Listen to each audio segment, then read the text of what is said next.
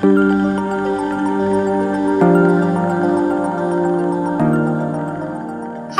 and welcome to Get Your Damn Flu Shot, a podcast exploring the most pertinent topics in public health today. We're your hosts, Gianna Musalimas, and I'm Diana Rubin. Our mission is to close the gap between public health and the public, one listener at a time.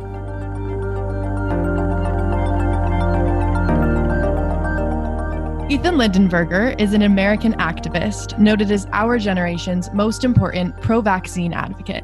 He grew up in an anti vaccine household, and after his story went viral, which I'm going to let Ethan share with us, he became the center of the anti vax pro science debate. Since he has given a TED talk on the dangers of misinformation and testified during a U.S. Senate committee hearing on Capitol Hill in Washington, D.C.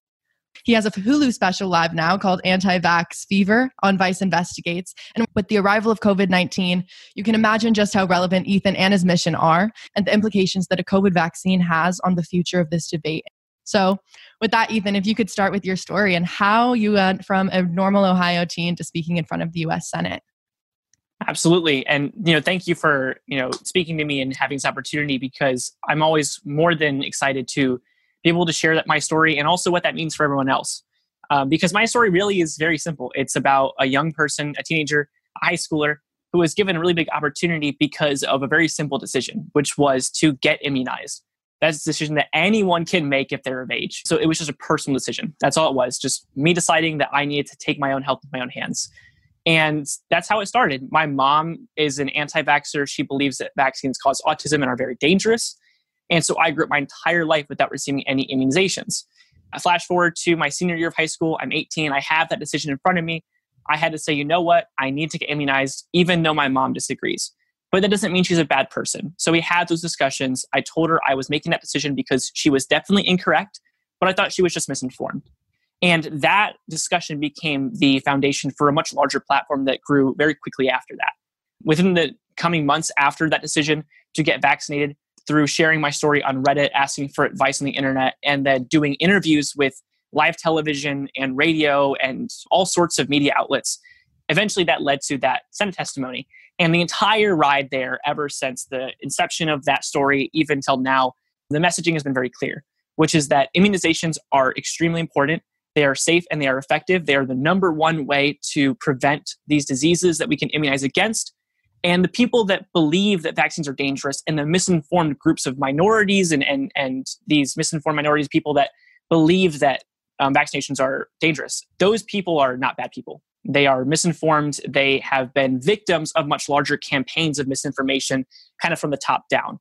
People like my mom are not perpetrators. They are simply victims. That was a message of empathy. It was a message that was not accusatory. Really like it was, you, yeah yeah, it, it, wasn't a message that said that people were at all malicious in their intentions. And that was something that the medical community was really missing at the time.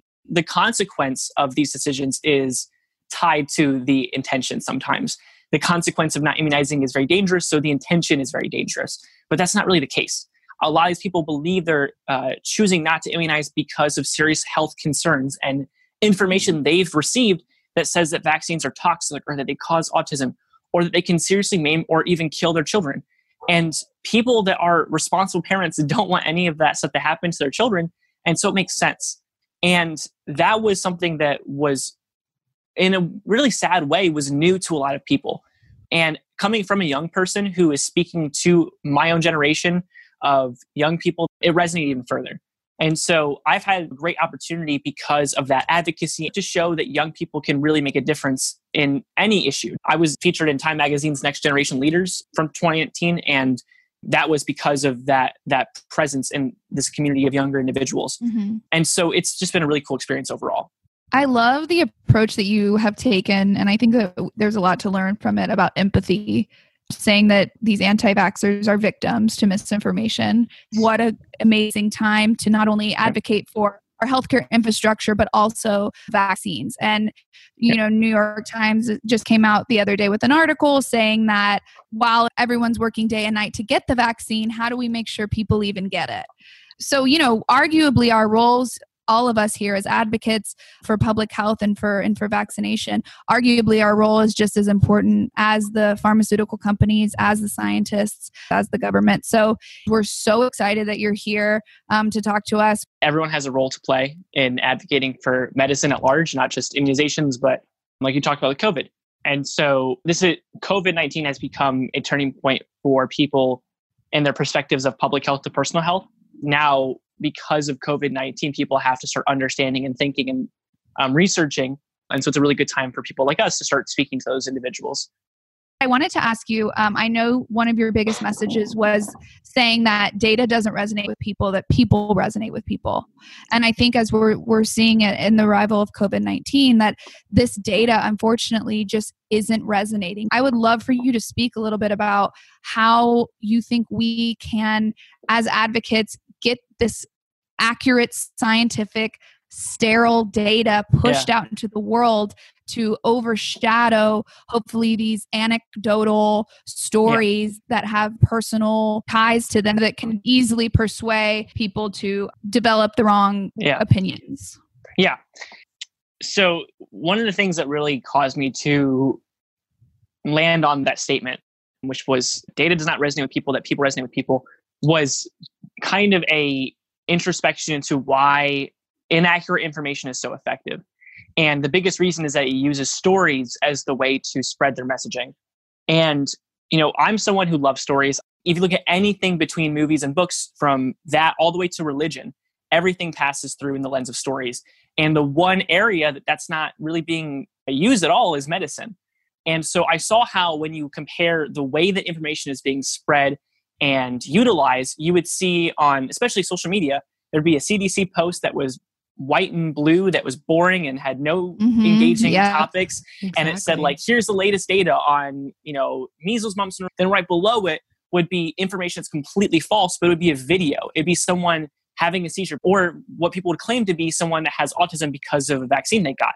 And those right. videos had large big headers that say you know if you vaccine your children you're a bad mom and that spread like wildfire and so you saw very clearly why this information wasn't reaching people in that initial accurate camp, which the CDC was spreading. Everyone knows the CDC, everyone trusts the CDC. Mm-hmm. But then you have this information from a random mom in California who has a child that was never damaged from vaccines. This is just a misdiagnosis and information that has been falsely spread for the past 30 years that's not reaching triple the size of, of an audience and it pulls on that kind of like human emotional side to right. us and, all. And that stories CDC... that are ineffectively told don't go anywhere like that, and it's an effective story.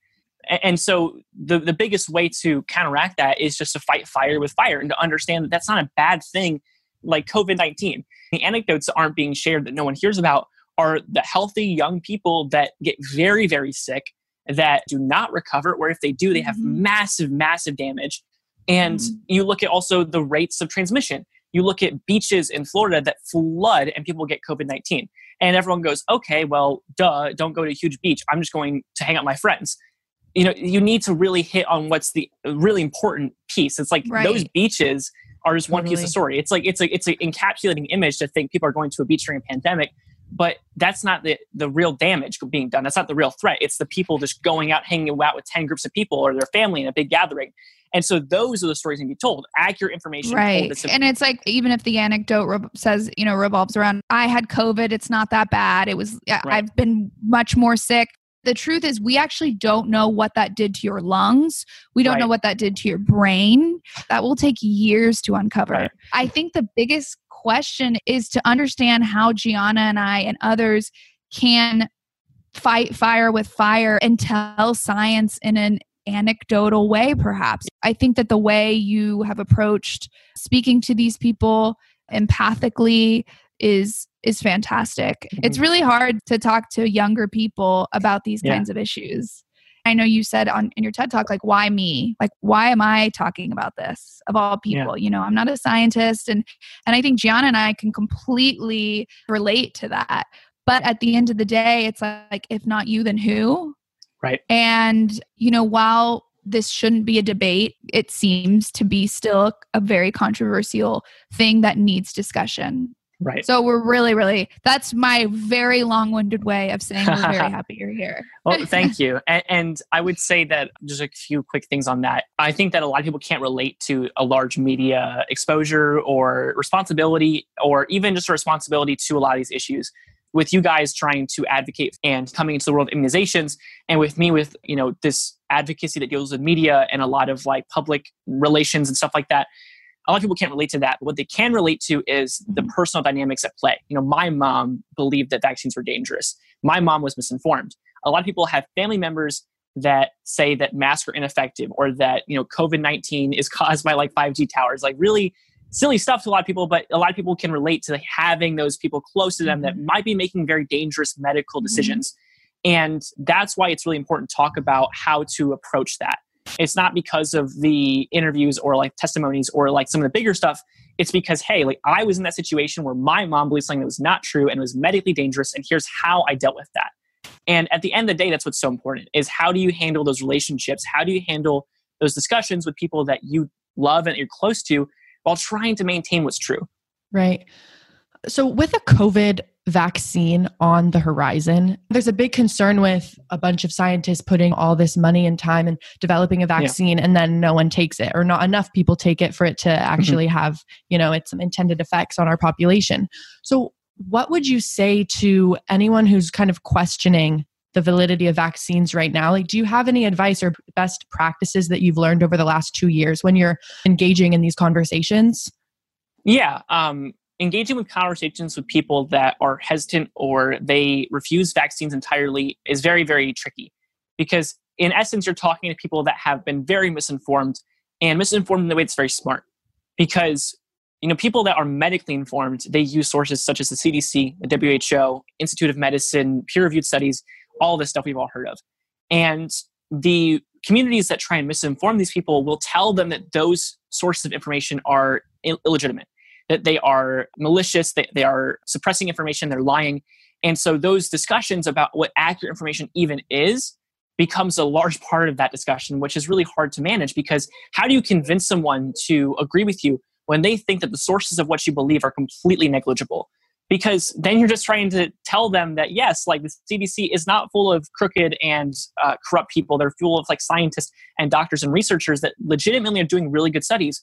And it's not even about you know the arguments anymore it's about what accurate it even is so sometimes you need to balance that with who you're talking to and i would say very clearly there's two groups that you can talk to there's people that uh, refuse vaccines entirely that you could classify as anti-vaccine and they have become real really large victims of that misinformation but then there's the hesitant community which is much larger mm-hmm. and that can encompass kind a lot of different fence sitters yeah those fence sitters those people that are questioning, they're not sure, they might skip or delay vaccines, but not entirely refuse getting any immunizations.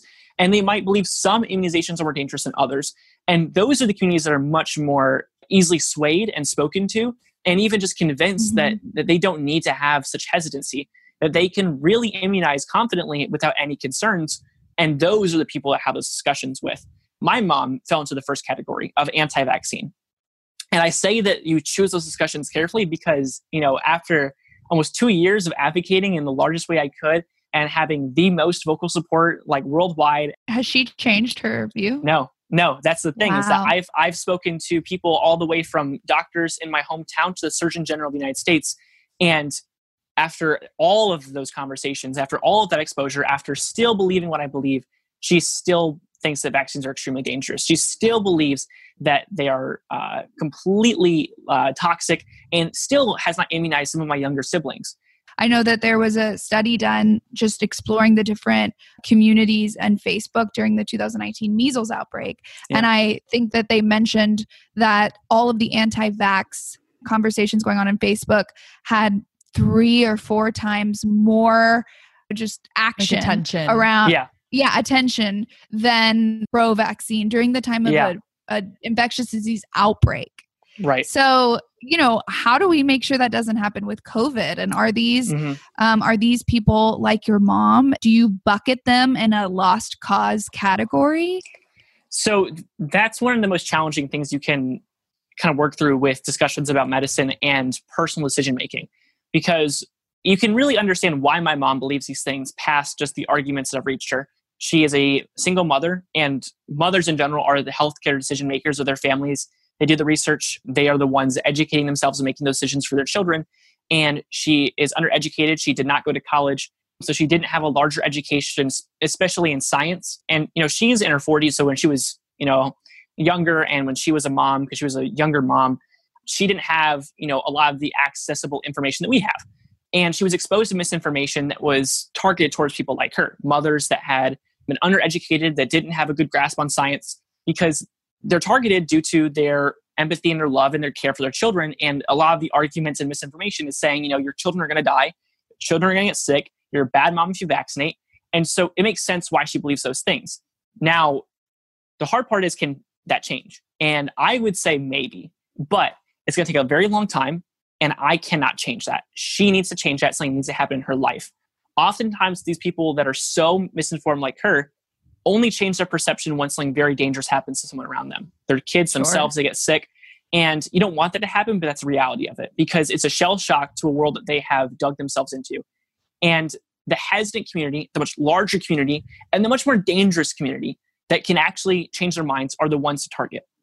Because if it's a larger community, say 30, 40% that are hesitant, that might skip really some vaccines, that is much more concerning than less than 10% of people refusing all vaccines.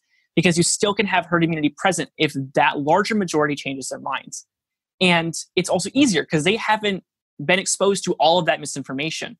And so it might not be a lost cause, but it's not the priority. The priority is convincing the mm-hmm. majority of people that vaccines are safe and effective and getting them immunized. And for people like her, it makes sense why she believed those things. And so the second part of that is to limit misinformation and limit it from reaching people like her. And so that comes down to social media, it comes down to legislation and trying to cause less people like her to believe those things.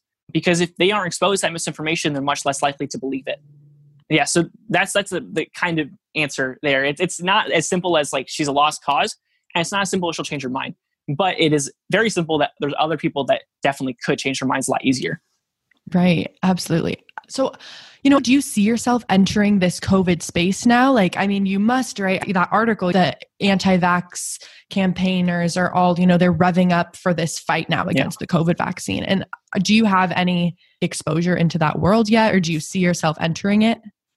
So, one of the biggest things I've been working with is that a lot of legislators, um, even up to the level of the president himself, were informed that a lot of the people that would oppose COVID 19 shutdowns and legislation and practices and, and, and guidelines, the people that would oppose those things would be the communities that don't vaccinate. And a lot of the misinformation around COVID 19 would center from the same sources. Because genuinely, a lot of people are, inf- are misinformed by communities that are trying to misinform individuals through their own gain and favor. Financially, it's very beneficial to misinform a large group of people that you are the only source of information. That way, you can sell them supplements, right. um, alternative medicine, books. And for COVID 19, it's just a new opportunity for a lot of people. It's not, you know, they're not going to say, hey, vaccines are dangerous, but mm-hmm. make sure to mm-hmm. wear your mask. It's going to be continued misinformation. And so, my presence in the world of misinformation and trying to help with policy on social media, legislation, or just overall educating people about the dangers of misinformation is still the same because the same sources.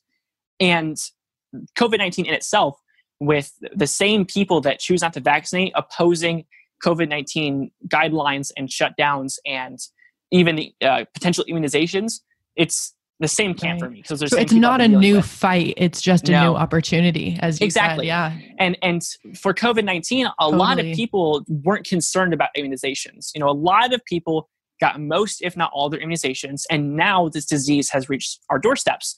So they go, "Oh, like this is crazy. What can I do?" And all these people that are saying that COVID nineteen is caused by five G towers, all these people that are saying that masks are effective, they're they're they don't know, they don't know what they're talking about and it's crazy because those people that that dismiss the misinformation coming from this new source apparently to them that's been going on. It's, that's been happening.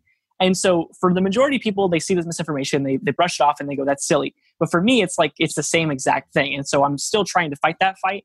And luckily most people are trying to take this seriously. But the problem is it's it's a waning concern. So it's not as just the misinformation that I've been trying to deal with. A lot of it has also been the growing concern that people will stop taking precautions as COVID 19 continues to develop. So, second waves of the disease and people reopening too early in their states. And so, talking to legislators, talking to uh, nonprofits I work with about what to do and how to manage that has been a really big concern. So, it's still a really, really big issue for a lot of different ways.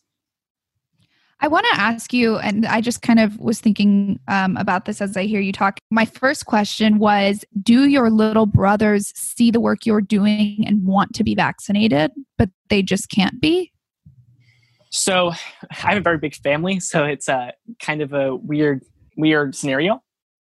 My older brother is in his 20s, he is a college student, and he got immunized because of the college requirements that came up the year um, after my advocacy.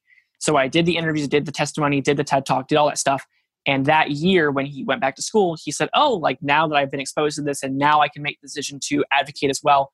And he got his immunizations. My younger brother, who is um, 18 now, he did the same thing, but it took a while because he was caught in the mm-hmm. middle of a really big back and forth between my mom and myself.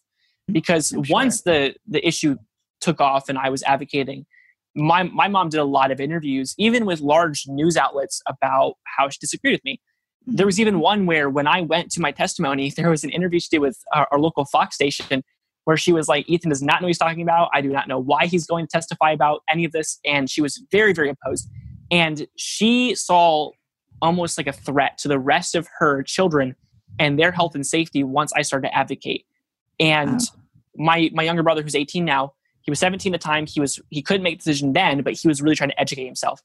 And all I said was, "Hey, you're smart, Noah. Just do your research, and when you become 18, it's your choice. But if you want to do it sooner, talk to our dad because mm-hmm. my parents are divorced, and mm-hmm. and he could sign off on that. But I will not yeah. tell you or ask you to do that. I'm saying you have options, you have choices yeah. you can make.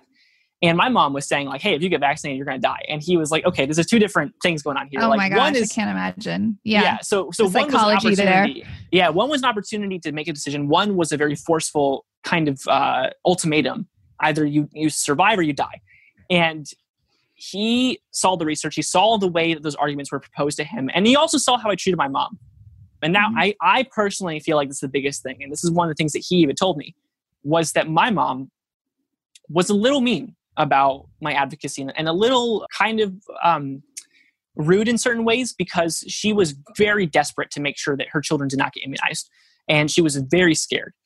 And that can lead to a lot of mistakes when you're desperate and scared.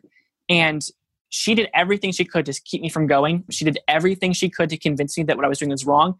And she even went as far as to believe and tell herself that third parties and larger organizations like Big Pharma and the government were cons- were cons- trying to get me to you, yeah, yeah, they were conspiring with me. They were trying to kind of puppeteer the whole show and get yeah. me to advocate and testify. And i just said that she was wrong but that she's a good mom. And i said that she was uh, good in her intentions that she was not a bad person she was misinformed. And for noah who was caught in the middle of this family issue he saw one person advocating in an empathetic way and the other that was really desperate. And. W- went to extremes that were little uh, wrong. And that led to him choosing to get immunized. Mm-hmm. And he even said, like, he was really sorry for how I was being treated and I, what I was doing was right. He didn't yeah. agree with. I, I, I'm just so impressed. I'm sure you've heard this a million times, just with your bravery and maturity at such a young age. I mean, I know for me, like being 25, it's still hard to disagree with my parents, and you know, yeah. so that that's incredible. I think that Gianna and I have, you know, watched a lot of these anti-vax um, interviews, and, and we've studied this both like personally yeah. and within our school public health. And one common argument that I keep that I kept hearing was the measles doesn't exist anymore polio doesn't exist anymore yeah. these diseases have been eradicated and of course this was before 2019 when we had the measles outbreak but they were basically saying they don't they don't need that particular vaccine anymore they don't need this because because we've never been exposed to an infectious right. disease i want because we've eh, benefited I, from vaccines you know yeah. yeah. yeah. I wonder and I hope that with the arrival of COVID 19, that a silver lining here could be that infectious diseases are real. They're very, yeah. very dangerous. And the only way to eliminate them is through vaccination. Right. And one of the really interesting things with that thought right there is that um, vaccines are a victim to their own efficiency. and that because of the fact they're so efficient and they wipe diseases off the map and they push them away so dramatically, people forget.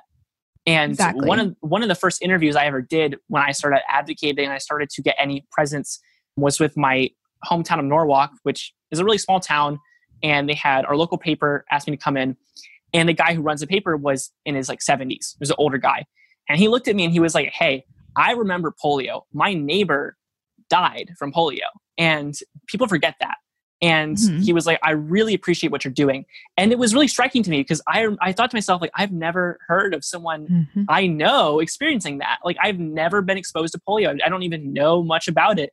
Like, in terms of like people around me, like, I, I had that exposure. Like, I, I've heard of polio. I've heard mm-hmm. of like the polio, right. like, outbreaks and the, the vaccines, but someone near me dying, like my neighbor, like, that would be crazy.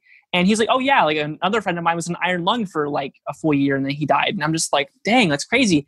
That would be so impactful. Like I would become a vaccine advocate if I had a friend who was stuck in a big tube for the rest of his life and then he died prematurely. Mm-hmm. Like that would be terrifying. And people now with COVID 19 might see that. They might, but the danger is misinformation convincing them that that's not happening. And so Which we are in a different exactly. scenario yeah, we're, we're in a different culture because back then they didn't have the assets of the internet to spread misinformation. Your message only traveled as far as your voice or as far as your publication. And right. now you have the ability to get on Facebook, make an anonymous account, make a video, post it, and it spreads everywhere. Mm-hmm. And so mm-hmm. we're in a very different setting for public health and advocacy and even just educating people through what they're seeing right in front of them. And one of the also big things is financially the damage these diseases cause. Right. And polio caused a lot of damage financially. Measles caused a lot of damage financially. COVID 19 shut down the entire world, and people might still not get immunizations after this is over. And we see that one of the biggest ways we can convince, especially legislators, is to say, hey, COVID 19 caused you a lot of problems for your, for your office, for your state, and it was really financially devastating. MMR could do the same thing. Like, you know, uh, yeah. uh, these diseases could do the same exact thing, and we have immunizations right in front of us that we can use. So, are you going to make the decision to stand up for those immunizations and, and, and advocate for them and, and spread that information and get it out there? Or are you going to continue to be negligent of that because you're scared of these smaller communities and cause further damage? So, it's not just about lives, it's also about financially, yeah. it causes huge devastation. We're seeing that right now. So, I, I, the, I would just hope that people see COVID nineteen and decide like after you know a year from now getting their their coronavirus shot, they say, hey, like there's 15 others I haven't got yet. Like maybe I should make that better. And that's really a community that a lot of people are trying to reach. Yeah.